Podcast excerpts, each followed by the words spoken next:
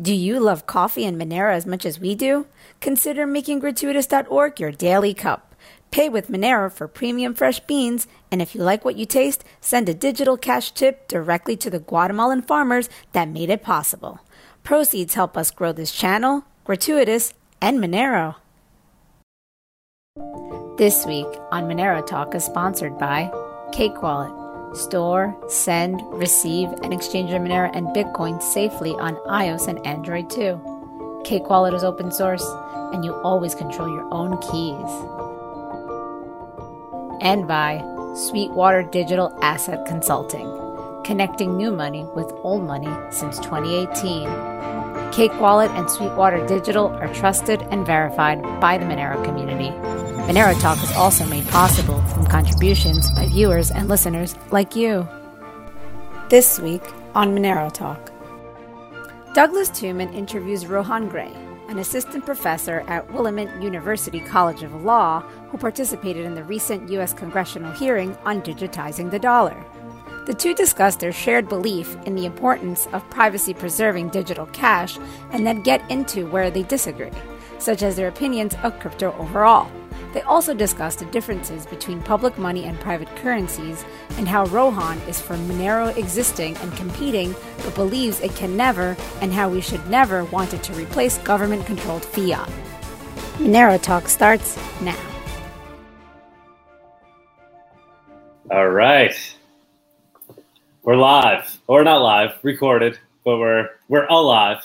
Rohan, thanks, man. Thanks for coming on. Greatly appreciate yeah. it. Thanks for having me. I know we had some technical difficulties here. Thanks for uh, putting up with this.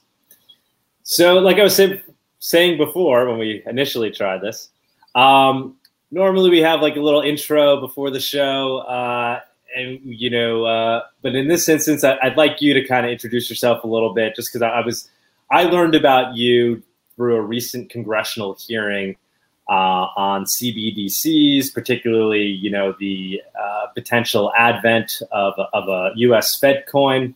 And I was intrigued by some of the things you said, particularly your concerns about privacy and the need uh, to make sure if if a Fed coin were created that uh, privacy, the concepts of, of privacy were, were, were innately tied into it, and uh, cash-like properties and uh, on Monero Talk that that's really what we're always most concerned about. So I wanted to bring you on to, to talk about that. And I started researching you and realizing there's, you know, there's a lot more to you than those few statements uh, and realizing we perhaps don't agree on everything. Uh, I think we certainly agree on, on those on those particular points.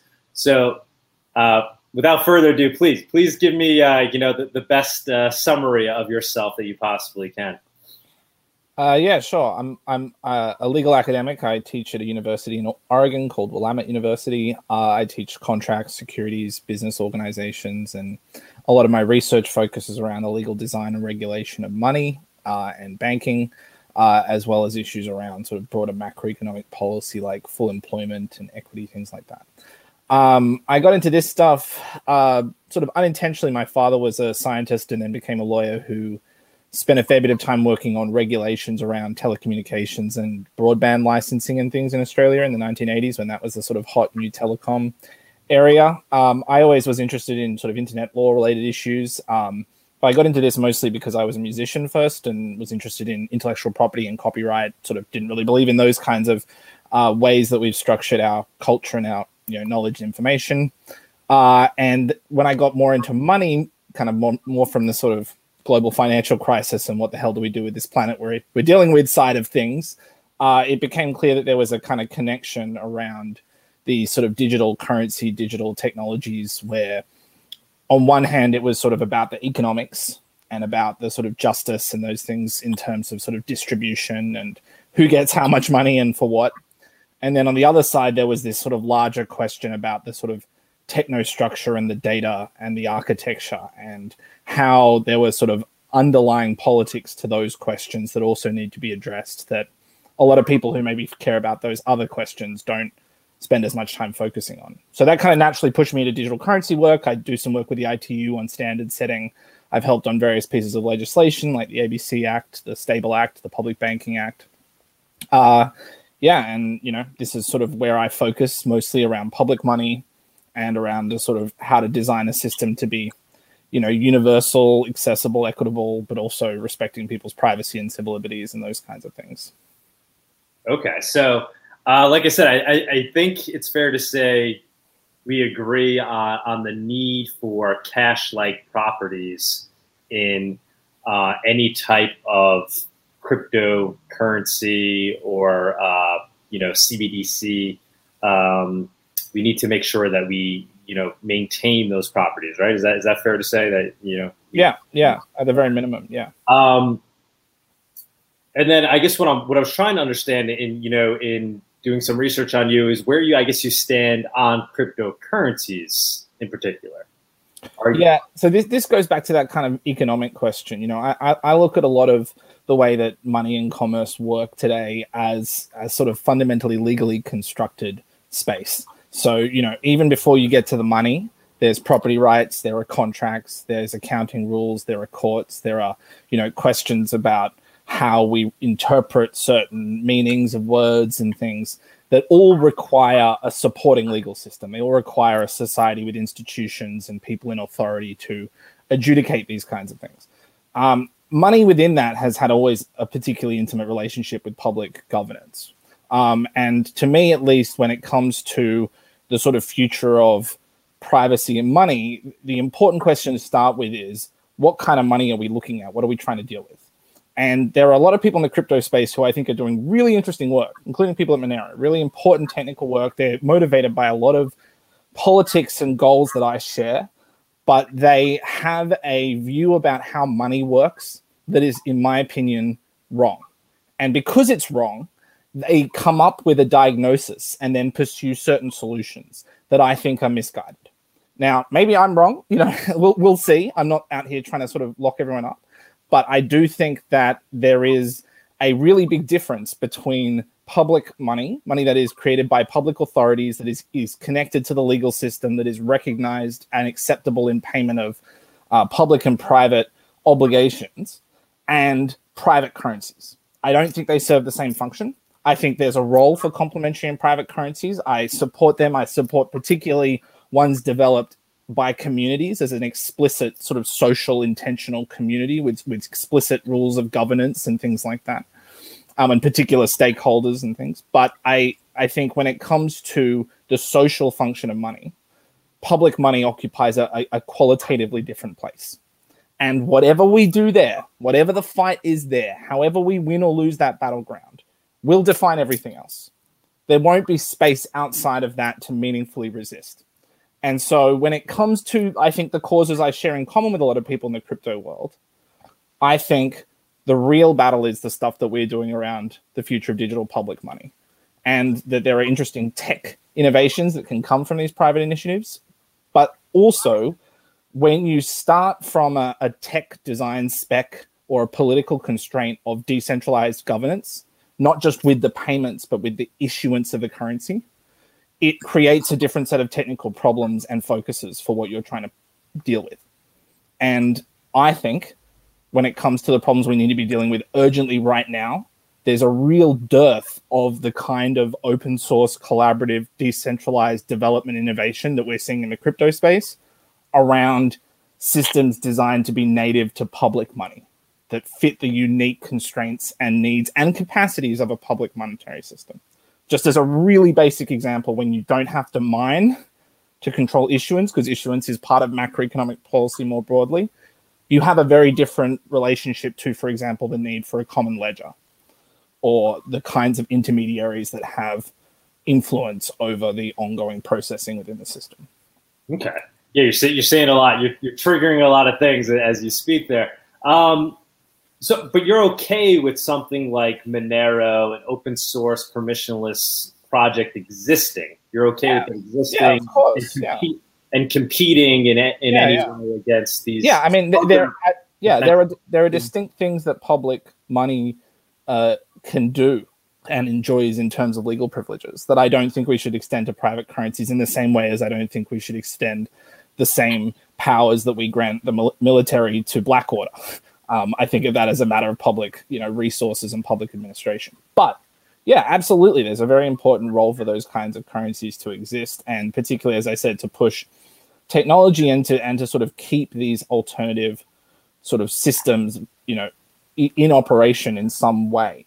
But I don't, you know, just to use a really basic example, when it comes to climate change, which I think is a really big issue, and we are not going to deal with that without collective action in terms of state governments. And that may be through, you know, revolution, peaceful or not, of those governments, but it's not going to come outside the systems of, you know, education and industry and all the things that governments do.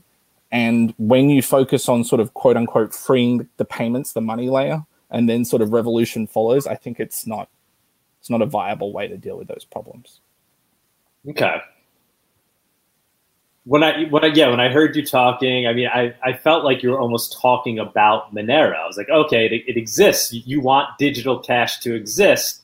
Um, so it, it does exist. Monero works today as digital cash. Well, it what, depends. Yeah, it depends what you mean by cash, right? It works like a, a cash instrument mm-hmm. in some ways, but it doesn't work like cash, like the Federal Reserve notes in your pocket in important monetary ways, putting aside the technicals of payment. It is a different legal instrument. It has a different degree of risk. It has a different degree of receivability in different contexts. And that will never change, in my opinion. There's not a point where one day Monero and money are the same thing, money or currency are the same thing. It will always be that other thing. And the, the sort of examples of this are the instruments today that we use a huge amount of that are the closest thing to public currency, to public money. Things like bank deposits, things like money market fund shares, things like, you know, even sort of safe forms of commercial paper or repos, things that big numbers of people with a lot of money use as money. In really important moments like 2008 and this pandemic, the difference between them and actual public money becomes even bigger. And if the difference between banked money that we use like almost unthinkingly as, as an equivalent to public money and actual currency is so important, how do how important do we think the difference between Monero and currency is going to be? I think pretty important. And so I think it's a different solution to a different kind of problem. Yeah, I don't necessarily, you know, I'm not necessarily anti CBDCs. You know, I, am I'm, I'm curious to see uh, what the government can come up with um, but I'm definitely excited about Monero because it, already exists and it's working, and uh, you know it, it does have these properties where you're not reliant upon um, a government or a corporation. It's decentralized, and uh, I think there's a lot of value there. Uh, and I get what you're saying. You're saying you think you know monetary policies is is something that a government should have control over and they should be able to uh, basically, you know, turn the knobs, if you will, as needed uh, for their for their money money system. Well, um, I I, th- I, think that's I think that's how we have it today, and mm-hmm. I I don't think that comes at the expense of private currencies or private monies operating next to each other. For the record, but I do think it it does something different, and to talk about what Monero does, okay, but to talk about what it doesn't do is equally important. And I think there's a really important conversation about whatever you might want to live in a world where public money doesn't occupy the role that it does. The one that we actually live in, the one that we are going to be living in as we build these new things, is is one in which that distinction is very important. I mean, a thought that comes to my mind is though, you know, why am I going to want to hold a CBDC or a Fed coin um, when it's going when more of it is just going to be printed at will, as opposed to something like Monero, where the supply is known, the emission curve is known, and I, you know, I basically know that the the well, amount of Monero I hold, and know that that that amount isn't going to, uh, you know, be uh, you know diminished uh, at, at at the will of a government that wants to create more of it because I mean, and this is where I think I lose you guys. You know, with respect, I think that um, you come the, the, coming in with concerns about privacy and transactions. I, I I'm there for. I'm here for all day. Coming in with the idea that the problem is that money is soft and a, and able to be used as an active tool of public governance is not about privacy and is not about technology. It's about macroeconomics and monetary theory. And what you're asking is a question that, for example, John Maynard Keynes addressed in like the 1930s. Now, there's a lot of people that disagree with him and they have specific disagreements and there's specific arguments about certain parts of t- how we think about public liquidity and investment and things today. But the, starting from, well, why isn't a hard currency good is not to me a really good starting point because we've had 100 years of talking about why hard currencies don't work. Now, there's a small group of people who I don't share their political goals about, you know, the natural order of inequality and property rights and and those things in the slightest, who think that, uh, you know, the ability to adjust uh, public spending to meet demand is somehow inherently suspect. But I don't think that's the reality. The reality is all of those different private monies we were just talking about bank deposits, money market fund shares, Monero, Bitcoin, whatever else are all out there as assets. They all are inflating something. And the question of how much we create of different assets for different purposes is itself a question of public policy. If we say, okay, banks can create trillions of dollars in deposits every time they make loans, and that's fine.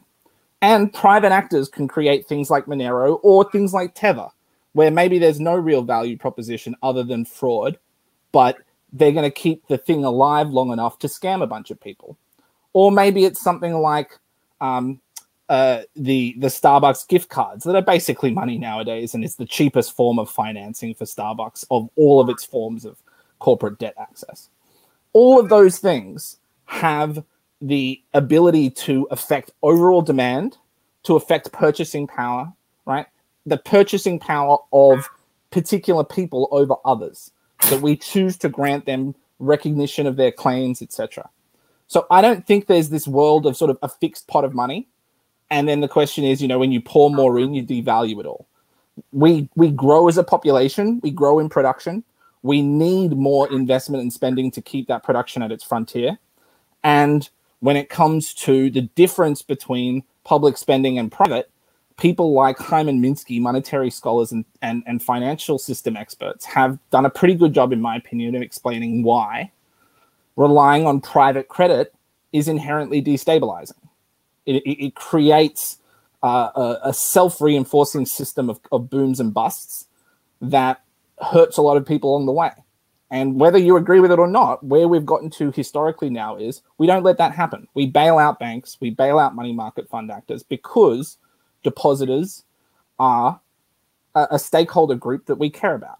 And that's because we care about the money itself. We care about the money not collapsing. So when we look at why let public money exist, the answer is because it doesn't collapse on you. We've agreed as a community not to make that the kind of thing you wake up one day and it's cut in half. Now, you know, inflation and things are also real concerns, but that's different from the actual nominal value of the currency itself. Yeah, I mean that's that's what I was going to get at. You know, why, why? But ultimately, once again, why would I hold this CBDC, this Fed coin, when I can hold Bitcoin or Monero? That's not going to be inflated? because you can you can pay because you can pay your taxes with it. You can pay your parking fine with it. You can pay your um, your kids' braces with it. You can use it uh, to to satisfy debts denominated in dollars in other contracts, right? That whole system is tied up with the legal system, the policing system, the military system. It isn't something you just remove and say, oh, like one day I choose apples and the next day I choose oranges, right? It's not the same thing. They, they are fundamentally different. They have different properties. When you have a $100 bill, it's always worth a $100 worth of tax relief. Nothing that Monero can ever offer can do the same thing. Well, as, as people adopt it and accept it, then doesn't it? I mean, we, we saw El Salvador adopting Bitcoin as legal tender. Yeah, and, and, and the exchange rate between Bitcoin and the US dollar is going to be something they have no hope in hell of actively controlling, which means it's going to be out of their control. One day your Bitcoin could be enough to pay your tax bill. The next day the market could turn and you could be completely screwed for the rest of the year. Mm. That's that's a real risk. And the yeah. same is true of any private currency. And and it's not just like something with your own unit of account. Bank deposits did this for hundreds of years until we created deposit insurance. Money market funds did this until we started bailing them out. It's a natural tendency for people to create money that looks and talks like it's safer than it is, and then to hurt people when that inevitably re- is revealed to be false. So yeah, because you had said, um, so do you think Monero has has legitimate use case, or you're saying it? it yeah, I, I, think there's I think there's a use. Case. I mean, first of all, there are people who value things because they value them, and that that is as real as anything else, right? There's a market for Beanie Babies. There are people out there that could buy more Beanie Babies today than you know th- th- that money could be used to to, to solve hung- hunger or homelessness now it doesn't you know you, you, don't eat beanie babies but the point is people with real purchasing power are putting it into beanie babies and not other things with other types of value that's true of any private currency any community that cares enough about something can sustain its value now in, in the case of Monero particularly, there are values I think that it represents, which are also good reasons to use it, like privacy. Now, I'm not sure if, again, I think the best way to ensure privacy at a societal level is to do that, in part because I don't think public money, uh, pri- these kinds of private currencies can, can really replace public money, but also because I think there are probably inherent design constraints with the way that Monero is built around a common ledger, even when it's shielded, that you don't have when you can centralize the issuance and you don't have to rely on uh, decentralized monetary policy as well as decentralized payments architecture. But um, the the kinds of you know private currencies and things that we're talking about have no way of guaranteeing any value that is related to public systems. And we saw this throughout history, even with the gold standard, even with convertibility of gold into coins. Sovereigns moved up and down the exchange rates. They moved up and down those convertibility rates. Why? Because what matters is that public unit of account how much the law will recognize. You had a contract in gold and now it's in, in paper currency. Well, tough shit. That's not, you know, that's not something you have a control over. That's a societal choice. In the same way as choosing whether something's a public park or private property is a social choice. Do you hold do you hold any cryptos? Do you use any crypto? What, what? I mean, I've, I, you know, I've experimented with them, but no, I don't. I don't play around in the same way as I don't. You know, invest. I would invest in pharmaceutical stocks if I was a scholar of health policy. So no. Oh, for those are all right. So just because you don't want to, uh, all right, that that fair enough on that. Um, do you do you see validity in, in holding them for purposes of a, avoiding in things like inflation? I, I, mean, I think everyone has a right to hedge against inflation in their own individual context, sure. Uh, but I, I don't think that collectively it, it works. I think what actually deals with inflation is a good, robust economic policy is, is actual production is is goods that are well managed and resourced. When it when it came time to beat the nazis we did not defer to the market and sort of adjust interest rates and hope private investment would lead the charge right? We doubled real output in six years. Um, and people had a pretty decent standard of living through that. I know there's all these sort of you know often uh, uh, the, these sort of pictures of bread lines and stuff. But the reality is, public nutrition in the UK, for example, skyrocketed during the World, World War because they had free restaurant lunches to people as part of a food health program. And the United States people had, you know, uh, the largest amount of, of, personal savings at the end of World War II, um, I think, they ever had in history. Uh, and it also helped to, uh, you know, usher in a different kind of relationship between minority groups and civil rights because they were key parts of industry and they were actually important, you know, parts of a larger productive machine. It's sad to me that the only time that we ever care about that kind of stuff is sort of in the three months at the depths of the pandemic or when there are literal Nazis, um, even though they're sort of both today. But we aren't doing it for climate change or anything else. So you, you want to hold against as a currency hedge, go for it. But if you're waking up every day and your biggest problem is how do I keep the money that I have from losing value, uh, to me, you're sitting on a tiny island of gold while the world is burning. There are such bigger problems. Get out of your own bubble and and think about the actual monetary issues that are going to shape whether we have any freedom in the next hundred years. Because you guys know a lot more than the average person. But, the number of people in crypto, not you, that are obsessed with number go up yeah, that kind yeah. of bullshit is just a, a, disgrace to the people in the community that have real values, in my opinion. Understood. Um, but I mean, pe- pe- people are people are people. We, we yeah, know people are greedy. You know, I, th- I think you would even admit that you, you have some, I'm sure, a desire to succeed in life, whether it's through uh, your, your own number go up or something else that you value in life that you're trying to achieve. Uh, but in the most simple form, most people, uh, you know, activate that through this, you know, trying to obtain more money. Uh, so, I mean, is, not it human nature to to want to conserve your wealth. So like to, to that, that's to fine. I'm, I'm, not saying to, see the bigger picture. They're, they're just not going to do that. You know, they're going. Well, some people do. That's how we. That's how we get things that actually help. Right. That's how we get a, an eight-hour working day or universal healthcare or things. Is that we actually do have people that do get up and do that. But I yeah. think you know if you if people want to be concerned about their own personal wealth, fine. But what I'm saying is, when it comes to designing a monetary system, when it comes to st- strategizing what the most important issues to actually care about in the public s- square today are, that question is not how do I preserve my wealth.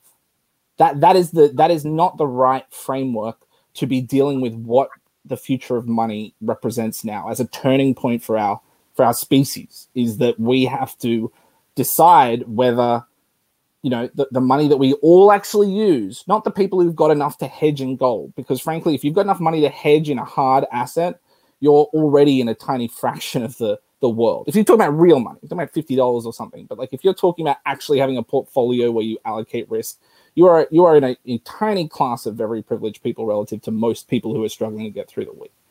And the questions that we have to deal with now about for example anonymity but also public administration right? We just had a massive pandemic in the United States, and millions of people were not given cash relief, and others were because of the way that we delivered that money and because of the conditions we attached to that money. I, w- I would say the people that are that are most that are most hurt by inflation are unfortunately those that that are impoverished, those that don't, can't afford to own assets. Those are the mm-hmm. people that are most negatively impacted. This is a, this is a nice story, right? But first, no, no, no. First of all, a lot of those people are far more in debt than they are in terms of having a positive income stream, and inflation reduces the value of those debts.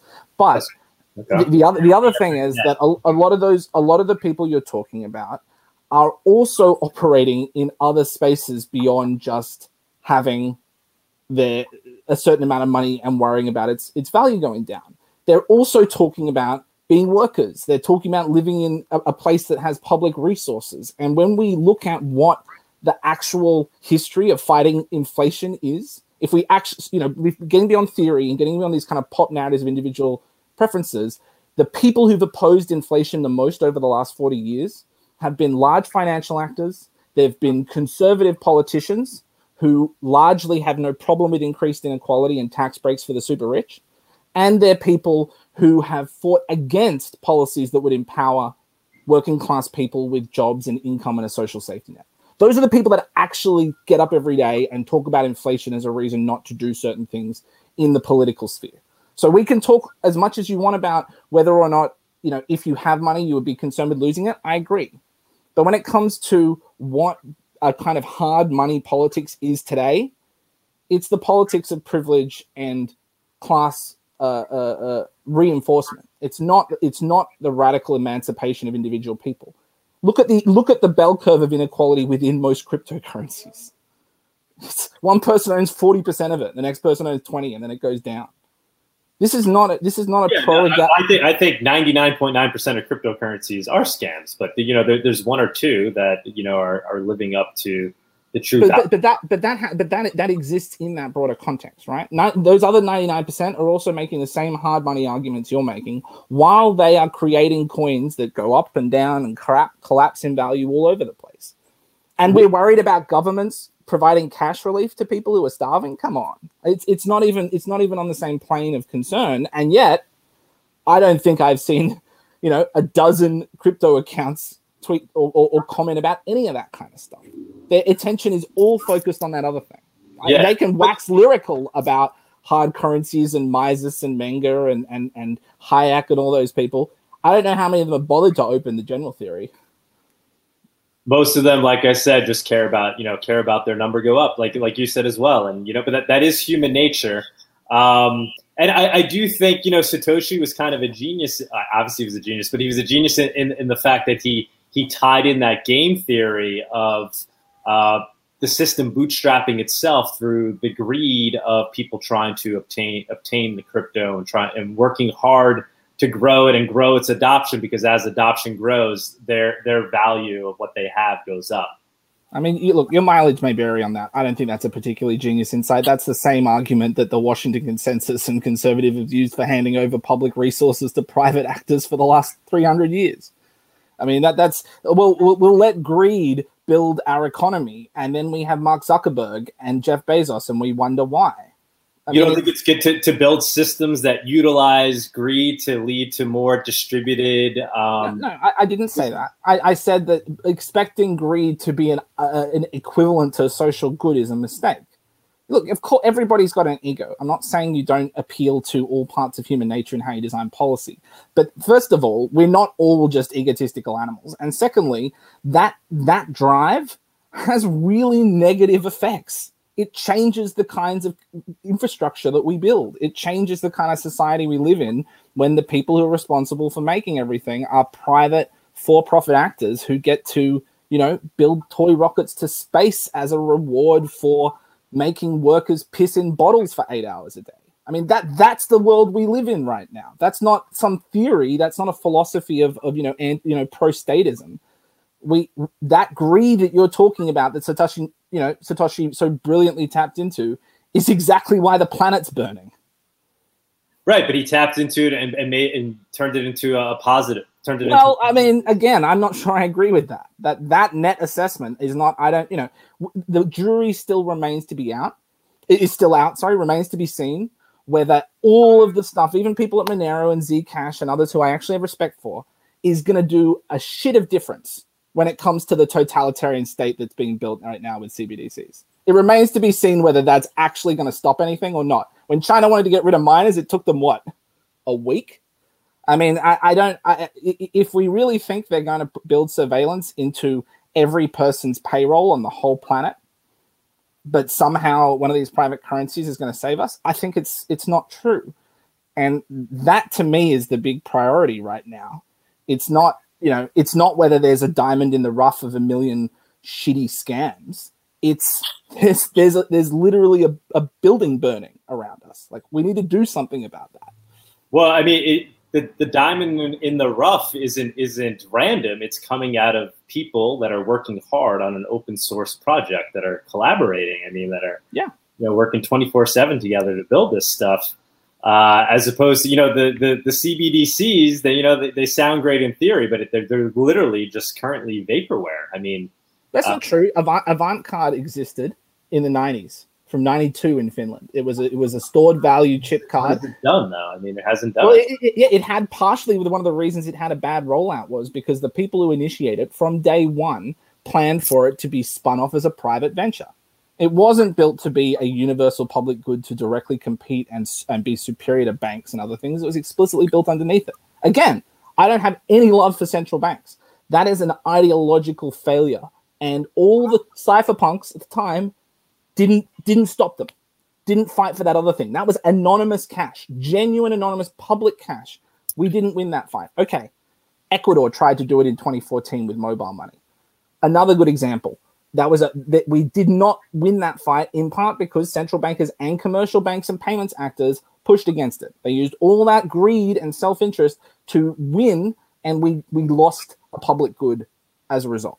So now, right, what what we are looking at is how do we stop that happening with these CBDCs? That to me is the biggest question. And I, I again, I have a lot of respect for a lot of what you guys are doing, but I think fundamentally, you're you're turning up at the wrong battlefield.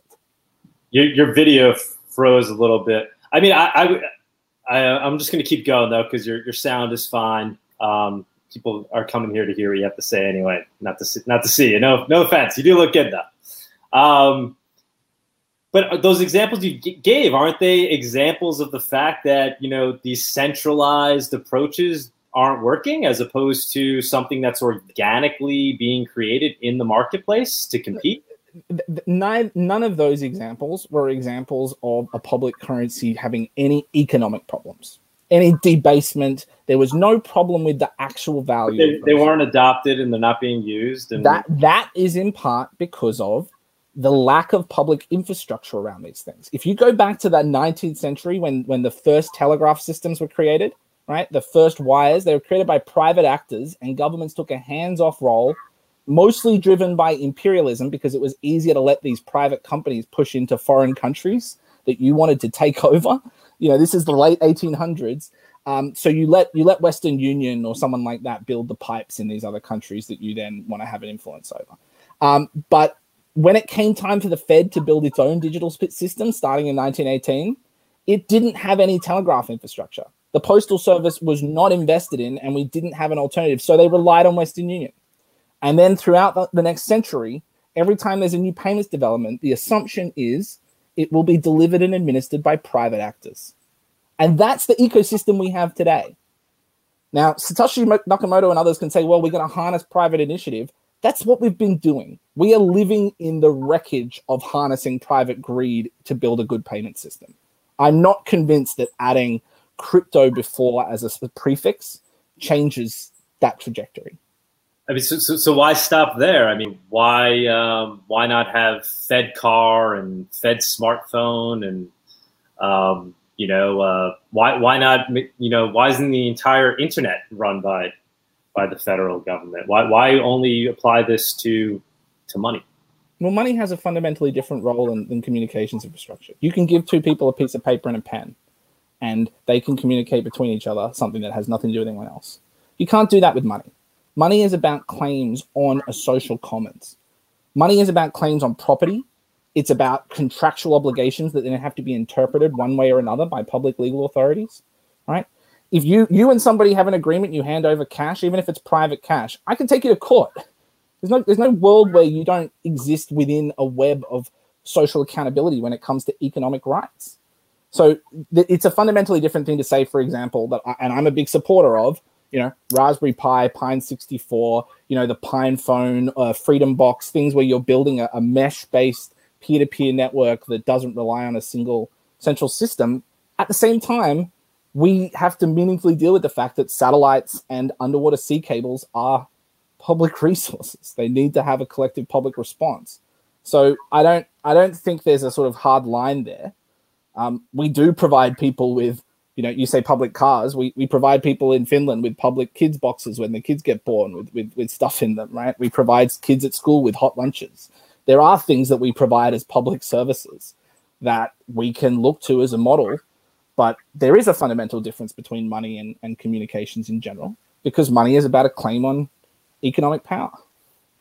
But Monero today, even as small as it is, it, it works as money. You know, I, I, I could purchase. It doesn't. It doesn't work as public right money. now for Monero peer to peer, and we, we don't need the government. What, what, what no no. You, you, the reason you do that is because you live in a world with electricity and running water and courts and a language and a schooling system. You don't do that without the government involved. You've just decided to grey out all the parts in which it's still involved to focus on this one narrow thing which is the transaction. I didn't gray them out. Yes, yes. Obviously, government partook in in getting us to where we are today. But no, no, no, not that. I'm saying the transaction itself, even with Monero, mm-hmm. it still implicates public law.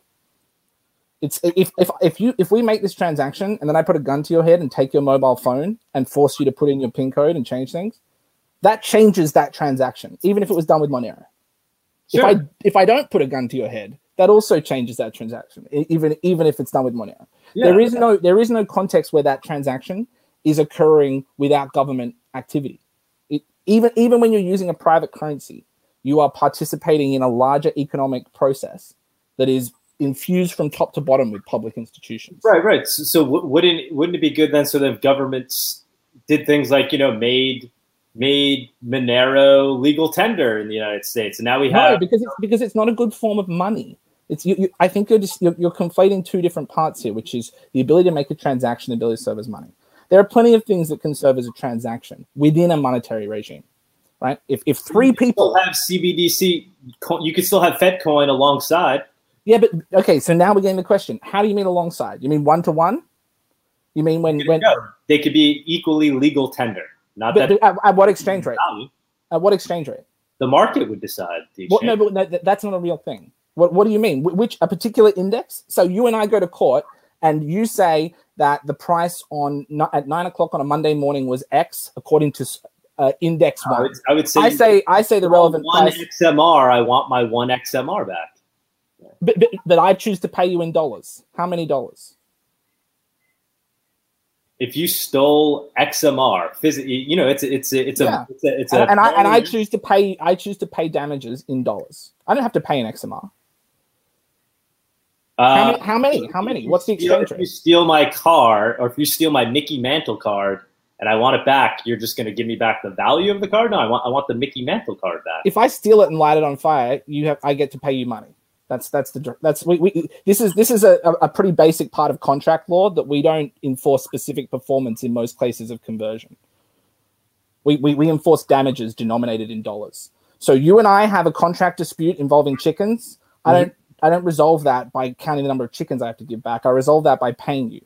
Right? No, that's one. That's one way to resolve it. It's right. not mandated that you. That's the only way to resolve it. If you have the chickens, I may want the chickens back because. But the court isn't necessarily going to value. I mean, but the, the court. The court isn't going to necessarily enforce that.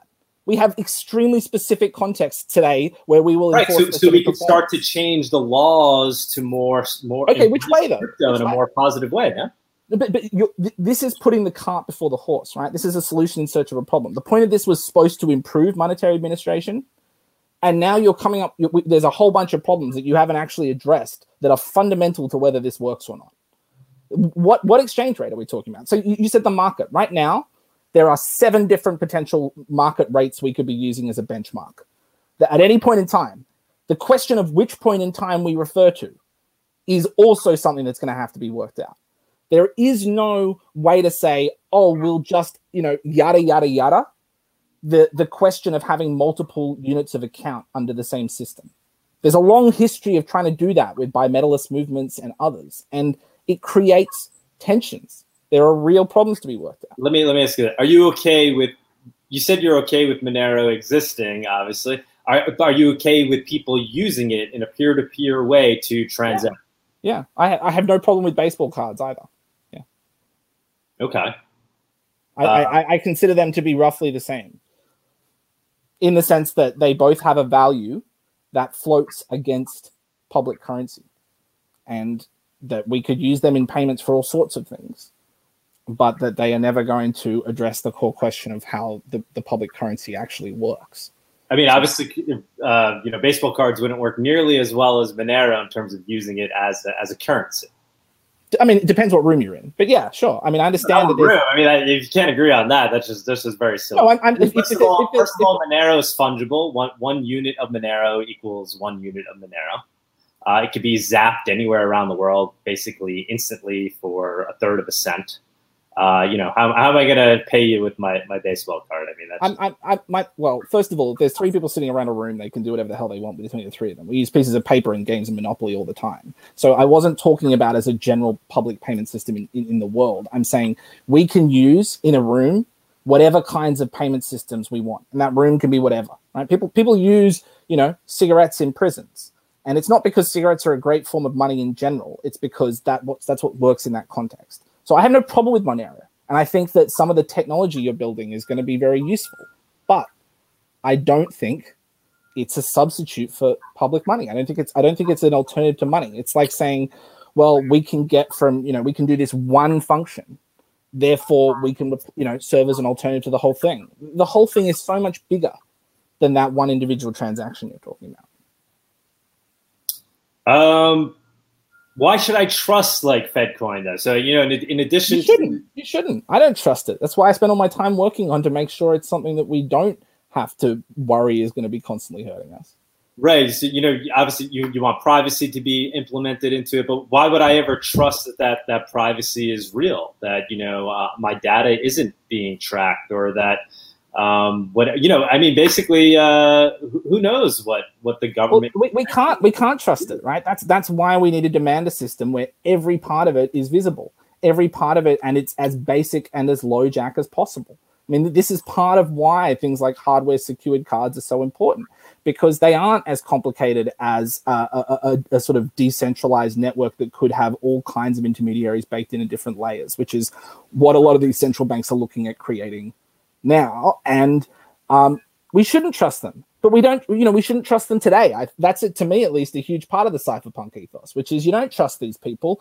But that also means that when it comes to actually having privacy, the way that we're going to do that is through fighting for it in the streets, not just in terms of currency, but in terms of the whole internet, in terms of you know the ability to make the transaction across a network that's not going to be you know compromised along the way or that we can even use devices that don't have backdoors in it. And so the the question of how we have a value of that privacy is not about well can we build this technology and and sneak around them? And then they won't be able to turn it off. No no no no no that to me is not the right strategy. The strategy has to be well that's a cypherpunk strategy yeah, yeah, that's the cypherpunk strategy. And I think to me at least, that's the monetary strategy of cryptocurrencies. You're not going up to the front door trying to beat it down and to and to, to occupy the castle. Right? Private cryptocurrencies are, are sort of like, you know, off to the side doing this other thing. And it's not it's not a substitute to me. You're not going to but it, deal, it, deal with the surveillance state um, by by trying to build a private money because you know worst comes to worst they just roll tanks down the street. Hmm. I, so, so you don't you don't believe in this concept of of building a, a technology outside? No, no, no. I absolutely do. I, I absolutely believe in that, but I don't think that's enough. And when it comes to money, I don't think money is just a question of technology. It's like saying I'll build a I'll, I'll build a technology to interpret contracts outside of a courtroom to me that that's it, it doesn't it's a category error. You can bake in protocols and parameters and conditional statements into a into a contract. You are not replicating what a judge does. Yeah I, you know con- contracts are still going to exist laws are still going to exist but i don't see why. But how, how, how are we going to run a, a, an economy where the, the last hope the big saving grace against totalitarianism is cryptocurrency? But every time you have a dispute with a with a vendor every time you have a problem on the bus with your bus fare or something, you go back to that same totalitarian court system, or you buy a, a, house and it's the same totalitarian system running the mortgage registry, right? You're not outside of the thing you're trying to run away from. Yeah, well, th- those are other problems that need to be solved. I, I don't think. Yeah. I mean, I, I, certainly don't claim that you know uh, Monero is going to solve all all of government's issues and and prevent. I don't. I don't mean that. I understand that. Help that would be a straw man, right? Help in the fight against tyranny. It's going to preserve our liberty in, in the digital age. I'm, I'm confident. No, well, okay, that, that's where we disagree. I don't think that a private currency can preserve all the liberties that we currently have with cash. Not all the li- well, I think it, I think it works better than than than cash. It doesn't for paying your taxes. Not for paying your taxes, but for preserving your liberty, it does. Not as good as cash that you can use to pay your taxes. That's the that's the comparison. You can't keep you can't keep negotiating down the terms of success. The, the, the comparison here is we have public money, currency that is worth a dollar is worth a dollar that we use all over the place in legitimate ways of, of interacting with the world. Not at the dark fringes, which I have love for, but not there in the in the broad daylight in our day jobs. That system is about to lose anything coming close to cash like privacy unless we do something about it. Monero is not doing something about that. It already worked. Monero already solved the problem. It hasn't though, because it has it, it can't do all the things that public money can do. All you've done is say all that other stuff is out there. Someone else has got to deal with that. What what an actual public money would be would be you could get paid at your job in this thing and you could take it to any court, any officer, any taxman and satisfy for legal tender. And the questions about how it's issued on what basis would be ones determined collectively like we do today. It's not it's not turning back to some digital gold or some world where there are decisions that we can't collectively make. It's not returning to some sort of neo-feudalism by by by decree from a sort of person who wrote something and now they're long gone that we can never question. It's actually acknowledging that public money today is elastic. We issue it in trillions of dollars to support all kinds of activities. It's not just you and me making a transaction. Monero is not is not an alternative to like the social security system. Yeah, I don't. I don't think anybody's claiming that. I, but that's that's what a public-private money needs to do. That's what a publicly issued, privacy-respecting money needs to do. Yeah, so like I said, I don't necessarily agree with the, the advent of, of a Fed coin, and you know, we'll, we'll see how, how it does. Um, and you know, I, ho- I hope it it has privacy baked into it. I certainly won't trust that privacy. No, I wouldn't either. Yeah. Um, how about the the censorship resistant nature of something like Monero versus a Fed coin? Do you think that's a good attribute? I mean, you know, nobody can stop me from sending Monero, in addition to it being private, you can't you can't stop the use of it. You can't censor it. Well, first of all, I, I would say phys- physical currency does that already, right? So that that's a yeah, and and what Monero is offering is at best something that can do that, but with an inferior form of private money. I think it does it better because I could do I could do it with you right now. How am I going to? No, no, no, no, no. Please listen. I'm not talking about the payments. I'm talking about the money itself. I'm saying you personally may value hard currency. Okay, that's fine. Let's just stipulate that you think that's a good thing. Sure. For the for the vast majority of people that are not choosing to spend most of their life holding gold and think that moving away from the gold standard was a good thing, not a bad thing, right? That the New Deal was a good thing. That group of people are not going to look at Monero and go, this is as good as, as dollars. It's it's an inferior form of private money. Not not for payments, not for what you do to, to hand it over to somebody, but as something that you can guarantee is going to be worth the thing you want it to be usable for tomorrow. Monero does not have the monetary uh, yes. aspects, yes. the monetary theory aspect. So you, you offer a trade off. You say maybe we'll give you the privacy, but you have to take an inferior private money. And I'm saying, I'm saying, well, except except for a second, the premise. I get you. I get you disagree. Okay. If that difference is what I'm saying, a public privacy respecting currency does not have to provide a trade off on. If if the choice is as I believe it is, and I accept you disagree, between a privacy respecting public money that has all of the features of public money today or a privacy respecting private money that can't replicate all of the features of public money today. That it's the first one we should be advocating for. The second one is already giving too much up. Right, but you're you're never going to have something that's going to have the privacy of. You're never going to be able to trust, you know, a, a privacy preserving CBDC coin or one that I, am not sure. I, am not sure. I agree with that. Uh, an open an open hardware card uh, or an open hardware phone that uses a trusted executing environment running open source code. I'm not sure that I would. You know, I'm I'm not sure there's any greater risk on that than using Monero over pipes that are controlled by those same governments you're worried about. Right, and the censorship resistant nature of it, you're not going to be able to trust that, which I, am not well, sure. Well, no, again, they're they're a peer to peer offline capable government digital, digital currency models. They are censorship resistant the same way as physical cash is censorship resistant. We already do have a physical censorship resistant version of public money. You don't think they'd be they'd be able to lock up people's FedCoin and prevent them from using it? No more than you can lock people up who own private coins. Not lock the people up, lock the. You know that, but, but listen to what I'm saying. No more than you can lock those people up. If you don't like somebody doing something, and they're going nah nah nah nah nah, I'm doing it with public Fed coin, and then they're doing it with Monero, you just lock the other you lock the latter person up if you don't like what they're doing. It, it, what you're talking about and saying it's censorship resistant, it's only censorship resistant on one layer. Right? It's only censorship resistant on I mean, the yes, actual. they could come and lock me up, but I'd still it's that's still better than them being able to lock me up and take all my money. Well, when they lock you up, they also take all your money. My point is, if what you're describing is not actually building a defense against the kinds of people coming after you that you're talking about, at best, it's a steel door in a straw house, right?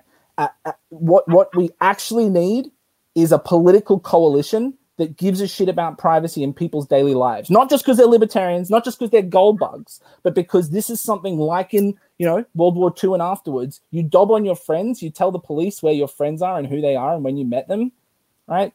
You're you're part of that other group of people that we just fought a war against, right? That that idea that I'm not going to give up people, I'm not going to snitch on my fellow kind of you know person living in the world. It requires a kind of political coalition and support that goes way beyond just building good technology. And when you when you have that coalition, to me, the public money is just as protectable. That's what's yeah. protecting cash today. Right. I'd be more interested in seeing that that political support being built around uh, the you know acceptance of crypto and helping crypto flourish. Well, yeah, I, I think I think you're you're confusing your agendas. I think what you're doing there is letting indulging in uh, a, a, theory about money at a time when you should be building a coalition about privacy. I, I don't think that the the five percent of mostly white men that are interested in libertarian monetary theory are going to suddenly become eighty percent tomorrow. Um, in part because we've seen those historical attempts when 80% of people were hard money advocates and it hurt a lot of people. And we said, let's not do that anymore. But if the only way to have a coalition that's going to respect privacy is that people believe in the monetary theory of crypto, I think that's a losing proposition. It's it's it's the public monetary theory. The, oh, the white men thing I mean, it's completely permissionless. Anybody can participate in the network. The network but is but it's not blind to who you are. You could you could be a refrigerator on, on the Monero network. I mean, nobody. nobody I'm, I'm not talking. I'm not talking about Monero specifically. I'm talking about the crypto space, which I think anyone that's not blind has to acknowledge is mostly white men is a space where the reason people are interested, the reason the narratives, the memes, the culture, the values, the like religiosity about the Bitcoin white paper and others, the reason that is also powerful to them is specific to their values and interests. It's not it's not about to universalize in the way that we that you would need to be able to perfectly mesh the privacy fight and the crypto fight. If the only way people can are told to care about privacy is to suddenly start believing in a space where, by your own words, you know, 99% of them are scams, I think it's it's a losing problem. We have a thing called cash right now in people's pockets that has dead presidents on them they learn about in elementary school. And people know that that thing has value. And they like having more of that thing and they like not having Big Brother tell them how to use it that is is we do not have to convince them and shouldn't because I think it's a failed proposition. But even if you thought it was a good one, shouldn't have to convince them that that actually you know central banks and elastic monetary supplies are debasing their life savings and all this stuff that they really should be you know invest in like the equivalent of gold in the digital realm. That is going to lose all the all the people who you actually need to care enough to not have a totalitarian state because not that many people believe in that kind of economics and theory of markets and theory of the value of money. Um, i think there's a good reason most people don't believe in that. Yeah but, but it, it's very simple for people to see that you know that their carton of milk is going from you know two dollars to ten dollars. And if you tell them well if, if you held bitcoin or monero instead of dollars your, that carton of milk wouldn't be going up in price as fast. I, I mean, that doesn't isn't that something that can relate that anybody can relate to? In the sense that it's it's sort of simple and obvious and wrong, because what you're talking about there is again talking about another commodity. The same thing that you just said could be true of baseball cards, right? Right, but it inflate i mean you, you are trying to deny the fact that inflation is exists among no no no. I'm saying that this idea that, that everybody looks at the history of money and says this is debasing purchasing power over time. The average person today has far more real wealth and real living standards than people did at, at, at, at earlier times in part because wages and incomes and other benefits have gone up as well as prices right? Also because there are certain things that we provide now that we don't charge a price for that we never used to provide anyone at all. Yeah, including you know water that doesn't have you know shit in it. right. Well, that's that's because of technology and because of of our. It's, our... It, it's also because of public resources and public investment.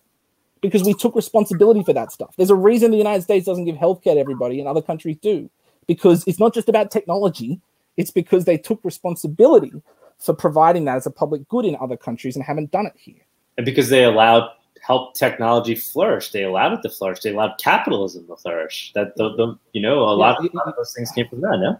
Well, it, I, I don't think a lot of the, the, technological innovation came from allowing, you know, Carnegie and Rockefeller to grind people's faces into the dust. And again, I don't think that most of Amazon's innovation comes from Jeff Bezos being such a brilliant person he deserves to shoot himself into space. Right? I don't think that what you're describing as capitalism is just these private actors working for their own benefit. There was a huge, you know, the reason we have weekends, the reason we have, you know, children don't work in slavery is because we pass laws preventing those people that you're talking about from doing those things. Right? We we have simultaneously, just as we've unleashed capitalism, we have also put in the processes of taming it and building spaces outside of its excesses. And those spaces to me are some of the most important places where the real increase in people's living standards actually comes from. Would Would you consider yourself a Marxist? Sure. I mean, I mean, I, I, don't, I don't consider myself a Marxist because most Marxists have very, very doctrinaire views on what Marx is. But I think he was generally right on a lot of things. Sure. Yeah. So, uh, so tell me more about that. So, the, what, what direction do you? Well, want? I mean, one, one way you get one way you get from that is to start looking at the actual way that money works. Right. Mm-hmm. Most monetary systems involve the public provisioning, and you know, most of the entities that they publicly provision are not democratic ones, certainly not just ones, right? Most of them are warlords and kings and, you know, all these things throughout history. But monetary systems are designed to provision public actors with the resources necessary to govern and administrate, right? The police, the schools, the military, you know, back in the day, it would have been would have been soldiers for for a warlord's army, right? But that but that system, which today includes the waterways and the healthcare and and the schools and the libraries and all the things again, I think actually good as well as the, the, the military and, and the surveillance state. Um, that system fundamentally takes people as workers um, out of a commons and puts them in a space where they have to earn money to survive. Not, not private money, but actual public money. And historically, they did this quite explicitly. They put hut taxes or head taxes or other things where you would owe a certain amount of dollars. And once you're in that monetary economy where you have to acquire dollars, which is for for the record, still the economy we live in today, where you have to use public money to survive, then whoever controls that public money controls how much freedom people have. And one of the things that, that I get from that, and a lot of other people have got from that, is when it comes to, for example, employment and work, what we define as productive, socially useful work is a public question. It's a social question. It's not just the people who've already got money or who already own factories. It's also us collectively through in- institutions of public governance. So when we, for example, have explicit monetary and macroeconomic policies designed to keep unemployment at 5%, which in the United States is millions of people, right? The size of entire countries we're keeping unemployed. We're doing that deliberately. We're doing that through our monetary theories, through our monetary system. We are choosing to issue money in certain ways and not others that keep some people unemployed. So you don't have to be that much of a Marxist, at least to me, to look at that and say, that sounds pretty similar to what he talks about the reserve army of the unemployed, where the way that private capital keeps its power over workers is by threatening them with unemployment. The worst thing, even worse than being exploited by capitalism, is to not be exploited by capitalism, right? And when you're in that position, the alternative, which would normally be you could get a public job is taken away. And the unemployment is deliberately maintained at a rate that will keep the other workers hungry. And we're seeing that right now. I mean, you don't have to get back into history to look at that. We're seeing that right now. People are saying unemployment insurance is too generous. People aren't wanting to take our shitty $7 an hour jobs. Um, we should cut unemployment insurance so that people would be willing to take our shitty jobs and work for us in, in, in markets. And in my view, there's a third answer to that, I'm not saying we shouldn't cut. We, we, we should we should definitely keep unemployment insurance and expand it. But the third option is to offer jobs directly, and say, hey, when we create money, the things we buy with it, whether that's military labor or educational labor or care labor, are the things we collectively valuing as a society. And what? that to me is the monetary aspect of what we now understand as sort of labor relations is until you have the ability to tell the boss to fuck off and walk down the street and get a different job where you're still contributing to society and and being a you know healthy active member of your community and, and earning an income that you can sustain until you can do that we are putting private capitalists in the driver's seat of how we access money and i think i think that to me is where you, you, you that's a sort of pretty clear example of the sort of Marxian theory of labor exploitation, et cetera, et cetera. But you know, you don't have to believe in Marx to understand that public money functions differently to private credit or private. You know, so I mean, it assets. starts to sound like so. Then you would be okay with you know Fed coin being programmable in ways where the government can have control over society. No, why? No, I, that's. I hope. I hope I haven't given that impression because that goes against everything I've been saying about privacy. That, that, you're that, that you want. You, you know, you kind of want let, us talk about in terms of the United States, right? So uh, you, you know you'd want this country to move in a direction where it's it's more centrally controlled and planned, correct? No, I don't think that's true. I think we already live in a system that's centrally controlled and planned. It's just mostly centrally controlled and planned through delegation of power and control over key infrastructure to private for-profit actors. Right? The, the telecommunication spectrum right now is already pretty centrally planned. It's just centrally planned in a way that gives certain people who hold those licenses control over it and others not. When we look at intellectual property, right? And I appreciate you guys do open source, right? When you look at intellectual property, the way that we create intellectual property is not decentralized. It's very, very, very centralized. Um, that's the problem. So I don't, and and you know, when you look at finance, it's the same thing, um, including, for example, just to be clear, the limited liability that every one of these actors, including most people in the crypto space, enjoy. You you want to lose all your money and be sued? What stops you? the government stepping in and saying, you created a corporation, we're going to grant limited liability to that, so you can't personally be sued. That is a massive handout to every quote unquote entrepreneur to socialize all of the risks that they take on there. Because worst comes to worst, you just collapse the company and move on. So yeah, I don't, I don't think it's about, I don't think I'm sort of pro centralization. I think giving people jobs is a massive empowerment of individuals, and creating public cash is a massive empowerment of individuals. Right, but g- giving people jobs is, is, centralization, right? You, you need you need no no Keep, keeping people keeping people unemployed today is also centralization. I think if you if you view this solely in terms of a, like a knob that you're moving back and forth between more and less centralization, you're missing the point. When when people like Ted Turner own you know forty percent of Montana, and if I try to walk on that that ranch, I could very well be shot. That is centralized. It's private property, sure but it's not decentralized. It's very, very centralized. There's one particular person in one particular place that has a legal claim that will be recognized by all of the courts and all of the military system. And the same thing is with unemployment. When the central banks today choose to keep unemployment at 5%, they say, I think this is the lowest we want to get to. That is absolutely centralized. So I don't think giving something that you've been hoarding back to people is is the is an act of centralizing power. I think it's an act of dispersal. How did you get involved in uh, being on on this committee, this uh, FedCoin committee, the congressional hearing?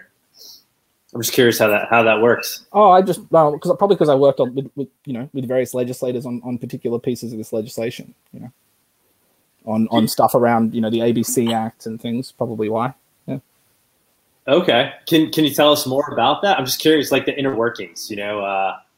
Well, I mean, you know, a lot a lot of these congressional staff are really really interested in in important you know questions, but they're also drinking from a fire hose and have a million things going on. And so when the time comes, just like with groups like Coin Center, you know, in the crypto space, and they have to look at these sort of complicated questions they they solicit input from people in the community and people who have you know expertise in things and so i had been involved with some other things around um, uh, around data privacy uh, in, in, in different contexts, and then somebody put me in touch with people and said, "Yeah, look, you know, what are you guys working on?" I said, "Well, anything I can do to help." And then it was like, "Well, we were trying to work out some of these questions, and we just talked about it." And I don't have any power or control over anything other than you know the ability to try and convince people of what I think makes sense. But when it comes to, for example, creating an e-cash option, um, there weren't that many people in that space who were sort of focusing on that, and so there was a sort of opening to to really emphasize that and to say, hey, look, you know, there are a lot of other things going on here that are good,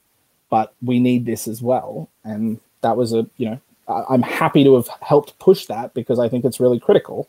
Um, precisely because I don't want all that kind of programmable money and things. I think we need to we need we need to keep our money dumb, like we keep our taps dumb um, when it when it gives water to people. I don't I don't want a tap asking whether you're a terrorist before it gives you water, and and I don't want uh, I don't want you know your money asking the same thing yeah, I just I just don't know. I mean, what I'm struggling to to understand is I just don't know how we then trust the government to move in that direction once they they have that power. Once they create FedCoin, how are you then trusting that it won't evolve into something that is programmable or you know that it won't have the back doors that we're talking about? That's that's my well, I, again. I don't I don't think you trust it. I think you you force accountability on it by precisely by not walking away and and just trying to do something else over there in a sandbox. I think you you, you force this accountability by getting the kinds of voices that actually have you know a stake in this together and demanding that they don't build that other thing. Um, or, you know, or hey? or creating competing products like Monero. They're not. They're not competing. As long as long as you keep starting from the assumption that that what your what Monero can do can match the full range of functionality of public currency, we're not we're not going to get anywhere. I, I just don't agree with that statement. If if if you don't believe that, then it's not a competing product. It's it's a partial com- competitor at best, but yeah, it's not actually I, competing. I, mean, I obviously disagree. I disagree. Yeah, yeah. But, um, that, that to me is the big question. If you if you can see a world in which Monero stays decentralized but is also doing all of the integrated parts of public finance that we currently have. I, I that to me is I think where we we we differ because I don't I don't think there's a world where that happens. I think the reason that Monero exists the way that it does now is precisely because it isn't doing that other stuff. What direction do you think regulation is going to move in? Uh, in, in let's talk about the United States. Um, with regard to cryptocurrency and in particular Monero?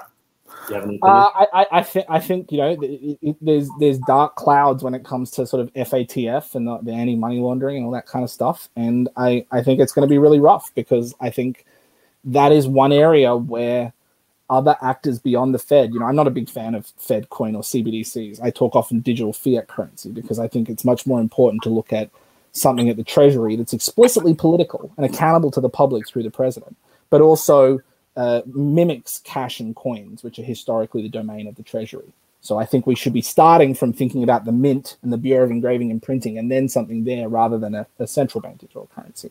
Um, but you know, when it, when it comes to the, the pretending future, it's it's the spooks and the cops that that I think you know whatever other question is being debated right now, they are trying to make sure they set the terms of the agenda before anything else. They're trying to make sure that every central banker in the room, every elected official, genuflex in the first 30 seconds. Well, of course, anything we do will have to keep existing anti-money laundering and, and, and uh, you know KYC rules. Right? That's the first thing.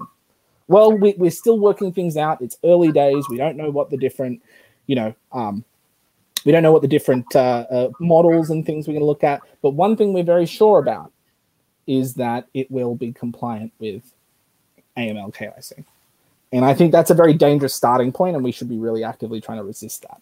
Central banks aren't in a position to be telling policymakers that that should apply. You know, I don't agree with him on everything, but Jerry Brito over at Coin Center, you know, he wrote a piece saying there's no reason to assume that the AML KYC rules that apply to bank accounts and to money transmitters will apply to a digital cash instrument, precisely because those other instruments implicate a third party, but cash doesn't. It's just you and the instrument, right? So when you have a third party, you lose the expectation, the reasonable expectation of privacy. It's like having a private conversation in front of somebody. So, you know, I agree with him in the sense that I think the legal framework we should be applying is cash, not uh, not the AML KYC of bank accounts. And that to me is a very important fight, I think pretty much right now. We should be yeah. we should be working on because central banks are able to sort of hide behind their political independence, but that stuff's happening through Treasury. That's not happening through the Fed. Agree, agree. So if the, if there were a you know congressional hearing talking about you know the regulation of let's say Monero because of their concern that it is untraceable, um, what what would be your recommendations there with, with regards to something like Monero? I, I, I think it's fine. I, I think I think we have had untraceable pieces of paper for hundreds of years, and I don't think we should get rid of it. And I think the reasons they give are bad. Now, I, I think that the way that we really do that is by demanding that standard for public money. And then we say, look, w- we can definitely get this for our own money. Of course, we should let us experiment as well. But if we if we aren't going to trust the money that we use to literally pay our firefighters and our first responders and our you know school teachers if we aren't going to trust that do you really think we're going to win the fight on trusting some private thing done by a bunch of crypto people that most people think are scammers no the trust of privacy will come when we have a, a, a public system that earns it and and that to me is what we need to actually be demanding in those hearings don't get rid of don't don't quash monero absolutely protect the right to engage in anonymous financial speech, so to speak. But also make sure we have a system where that can actually be exercised by people in their daily lives. And that means the public cash as well. Okay. Okay. So that, that's what I'd say. That's what I'd say to them. You, know, you asked what I'd say. No, no, I pre- and I appreciate your, you know, first of all, coming on the show and all your candid. Yeah, thanks. Uh, our air conditioning is screwed here, as you can tell. I'm just slowly melting over here. I know, so same over here, same over here, man. And uh, but I, I, I, think it's appropriate for this discussion. Nice. yeah, bo- we're in the boiler room. Yeah, that's right. Uh, you know, I, I I would love to, you know, maybe have you on again sometime in the future. I, I think it's interesting because we agree on some on some core principles. Obviously, we agree on you know the, the need for for cash. Um, I guess we just disagree. I mean, I mean, and you're you're you're certainly not anti Monero, and you're not saying you know let's let's ban cryptocurrency. Um, you're just saying that you think there is a, a, very deep need for a central bank digital currency to exist. No, no, no, a public public digital currency. I don't have any love for central. Uh, yeah, the terminology is a little yeah, yeah. No, I just want to be clear. I, you know, I, I have no interest in making this what most central bankers are talking about necessarily. So right, but you think if, if it were to, it needs to have privacy built into it. And then yeah, yeah, the differ there is I just don't trust that, that that will be achievable. I'd rather see that come from an open source project that organically gets adopted in the marketplace I, I think, yeah, I mean, I think this is this is something where it, it, feels like we're disagreeing about something normatively, right? I don't think this is a matter of kind of like I don't. I, I wish it wasn't the case that we could build Monero, right? It, it's not norms to me. This is to be about about a positive understanding of the way that the system works. I don't. I don't think that uh, what you're describing actually achieves the thing that you're talking about, and so it's not do I do I want to do this through the government or not? It's do I think it's necessary? Put put aside for my my own personal views about anything for a second. If if I'm correct, right? This is like to me, this is sort of like the climate change stuff. If the science is correct, we need a certain level of action. Anything under than that is just not serious. You can tell me why it's expensive, you can tell me why it's hard, but anything that's not actually going to achieve that goal is not a serious response to the thing if you say you believe in it right? When it comes to privacy and money, to me, the, the, the actual problem is not going to be solvable by trying to build something on the outside. And so it's not that I want it to be that that way, it's that I think it is that way. I agree with you. It's ext- why would why would you trust the, the government that passes the Patriot Act, right? Why would you trust a government that wholesale spies on all of your data? But it's it's precisely for that reason that there's no way out. There's no except through. There's no way to win that fight other than to tackle it head on. We can try to do appeasement. Oh, we're in the new world. Let let that guy over there take over Czechoslovakia. Well, it's never going to come for us, right? You can try that kind of approach, or you can stick your head in the sand and and move to an intentional community and just not interact with anyone else outside until until the stormtroopers come. But to me, at least, this totalitarian threat it, it, it is only addressable through the through the center. Yeah, which is where I would disagree. I, you know, my and obviously we, we I think we hashed it out pretty well. But where I disagree is I think you can create, you know, uh, a technology that competes in the free market that can provide uh, those needs. Yeah, I don't think I don't think there's such thing as a free. And market. it exists. It exists. I, I don't think there's there such thing as a free market. Yeah. Well, okay. I mean, that's that's a whole. Yeah, yeah, but I'm, I'm just saying it, it exists. It exists in a particular set of arrangements that that could very well be under threat very soon. And and when you say it works, like I, I know you know I get you have to. This is your show, fine, but it, it doesn't work on the things that I'm talking about. Even by your own admission, it hasn't done all of the things that a public monetary system does. You could say it could, you could say if only we got the chance we would okay yeah uh, I, am admitting that yeah you can't you can't print more monero through no no I'm not, I'm not talking about i'm not talking about issuance i'm talking about the functions i'm talking about the integration with courts i'm talking about the integration with contract systems i'm talking about the integration with securities markets and existing regulatory classification i'm talking about the right. way that we well I, I disagree no i think those things can i think we can live in a world where those Monero gets integrated in that way into into government and into society. I, I do. I do. I do think that's possible. Okay.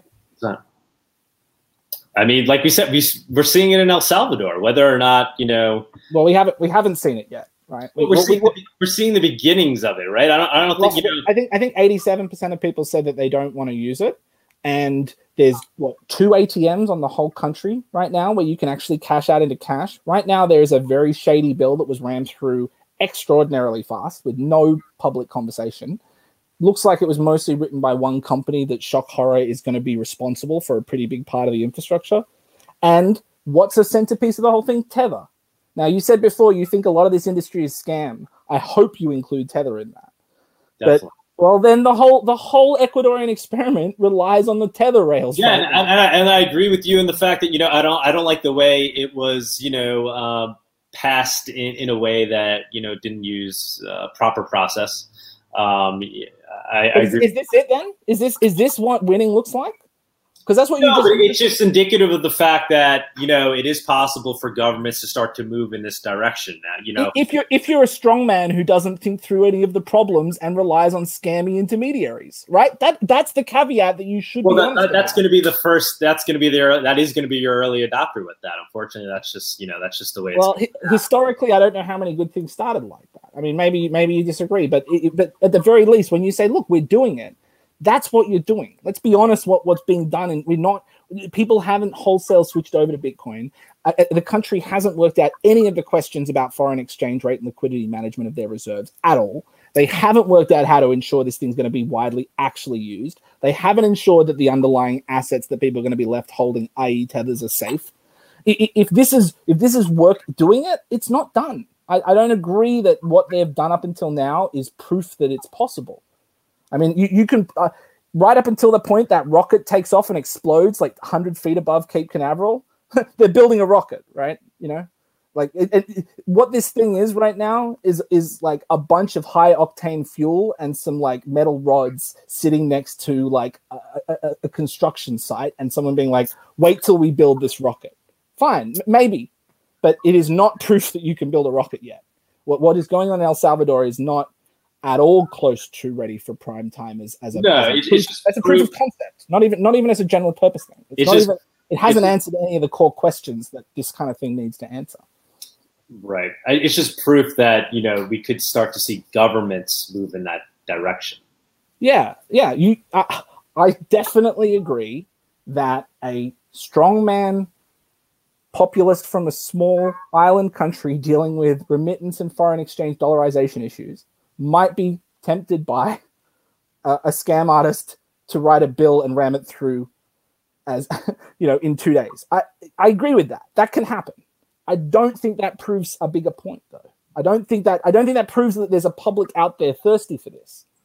There's a country that that has any legitimacy in how it's passing legislation that has asked for this and got it. I don't think that's what we see. One one last question. Um, do you ever see a cryptocurrency competing as the global reserve currency? No, because the global reserve currency is intimately connected with the legal regime and with the enforcement regime of states. And that it is not a currency as a technology, it is a system of international governance. I don't like a lot of it, but I don't think that you you replace a technology, uh, you, you replace the 200 nuclear weapons across the country or the thousands of military bases and all of those things that underpin the international financial arrangement. Do you, uh, do with, you, with, with, with the open source software. Do you think the network will continue to grow? The cryptocurrency. So obviously, Bitcoin network is growing. Monero's network is growing in terms of usage. Do you think that will continue, or Oh yeah, I, I, I don't I don't know where the bottom is going to be on subcultures that strongly believe in some of the values that underpin a lot of the crypto stuff, including hard currency, including distrust of any form of, of collective public governance, and including scamming. So I, I think that that space is not going to go anywhere anytime soon. Could definitely grow a lot more, but you know. There were periods of history where there were wide, you know, widely popular industries selling all kinds of things that we don't, you know, considered to be particularly valuable anymore. And I'm not sure how much of that stuff in 200 years is going to be looked back for as particularly good. Um, I, you know, the kinds of sort of innovations in financial derivatives um, that a lot of this stuff represents is the kind of stuff that's, you know, in, in a financial history book that that you know is is not particularly interesting even to the people that find that stuff interesting. What we're seeing now is a lot of people that have convinced themselves that they're sort of freedom fighters because they are making money on crypto. And that is why a lot of it's interesting. If you took out the ability to keep making money like that, then being a freedom fighter would suddenly feel a lot less fun. And when, when you when you took the, the scamming out of the, the, the community, it would have a very, very different degree of energy and attention. And I, you know, you're welcome to say you think that's a kind of you know necessary way of building. I'm, I'm, I think there are better ways to build community. Yeah, I, th- I think it's it's where it's proving to work. Um, you know, obviously, I ideally people would just be running purely on this belief in you know trying to create a liberating technology, uh, but you know that's that's typically not how things work and evolve. Um, there needs well, to be they've been they've been incentives you know, there. I'm, I'm, 100% motivated by the ideology, whether you want to believe me or not. No, no, I, I genuinely, I absolutely do. It's, and, and, you know, for the record, I, I, I, really do appreciate what you guys are doing. There's the only reason I'm sort of giving, you know, trying to be straight with you is because I respect you. I'm not trying to condescend to you. I just, I, I care enough about what you guys are doing to disagree meaningfully with it. But I, I think the, the, the like idea that people need to uh, earn money is different from a valorization of greed, which is which is baked into a lot of these currencies, a lot of the the justifications for them. How could you say this thing is bad? My number's gone up. This is an accepted moral. That's an accepted moral c- case. So when you say, for example, it's succeeded, right? That it, you, the only people you're speaking to there are people that already agree with with with the set of conditions you've defined. I don't think it's succeeded right? It hasn't succeeded. That's that's the problem. It it hasn't gotten beyond being a space for scammers. It hasn't gone beyond being a niche product. It hasn't gone beyond being a tool of strongman authoritarians to the extent that it's acknowledged officially at all. Like that that isn't that isn't success. It might be a path there. I, i'm willing to concede that as, as, as a possibility but it's not success. And you say well we've already proved it can be done. You haven't. You haven't proved it can be done. You've proved these certain things that do not at all add up to it can be done to me. Well, it's it's okay. it's happening. I mean, people people use Monero for its per its cash like purposes today, one hundred percent. They're on they're on the dark web. Whether you agree that's a good thing or bad, that's, that's not that's not cash's only purpose though. Hmm? That's not cash's that's not cash's only purpose. It's it's a use case of cash. Yes, I agree. They, they are using it in the way that you use one use case of cash. I agree. Yeah. That's that's not the same thing though. All those other use cases are not reducible. They don't naturally follow. Right. But I, I think that's a very important use case, this ability to privately transact without censorship. Yeah. Um, I agree. Where, where can people where can people follow you, learn more about you? Uh, probably just Twitter. Notified when you're you're doing your next congressional hearing. Yeah, I, know. I have my website you can go to, but yeah, mostly Twitter. I'm also part of an organization called the Modern Money Network, Modern Money Network, which does public education around money and finance. So that's check that out. But yeah, no, just online. Would you ever consider having a Monero guest on the on that Money Network? Uh, yeah, I mean, we, we, we probably should have some sort of conference around digital currency at some point. I'd definitely be interested. I, I you know, as I said, I, I think you guys and you know Zcash and a few others uh, I, I try and do right things. I just think that there's a, you know, I, I had an interesting conversation with um, Peter Van Valkenburgh, who is on the Zcash board, about sort of the difference between public and private on their on their um, podcast, where a lot of that was about this same question. And you know, I, I think there's an interesting tension there, and I, you know, hope you guys, I hope you guys are more right than wrong, because if that's the case, then we'll be in a better place than I think we're at. Would you would you ever consider adding a Monero donation address to your to your Twitter page? No, I don't even have a regular donation address to my Twitter page because I don't do this for money.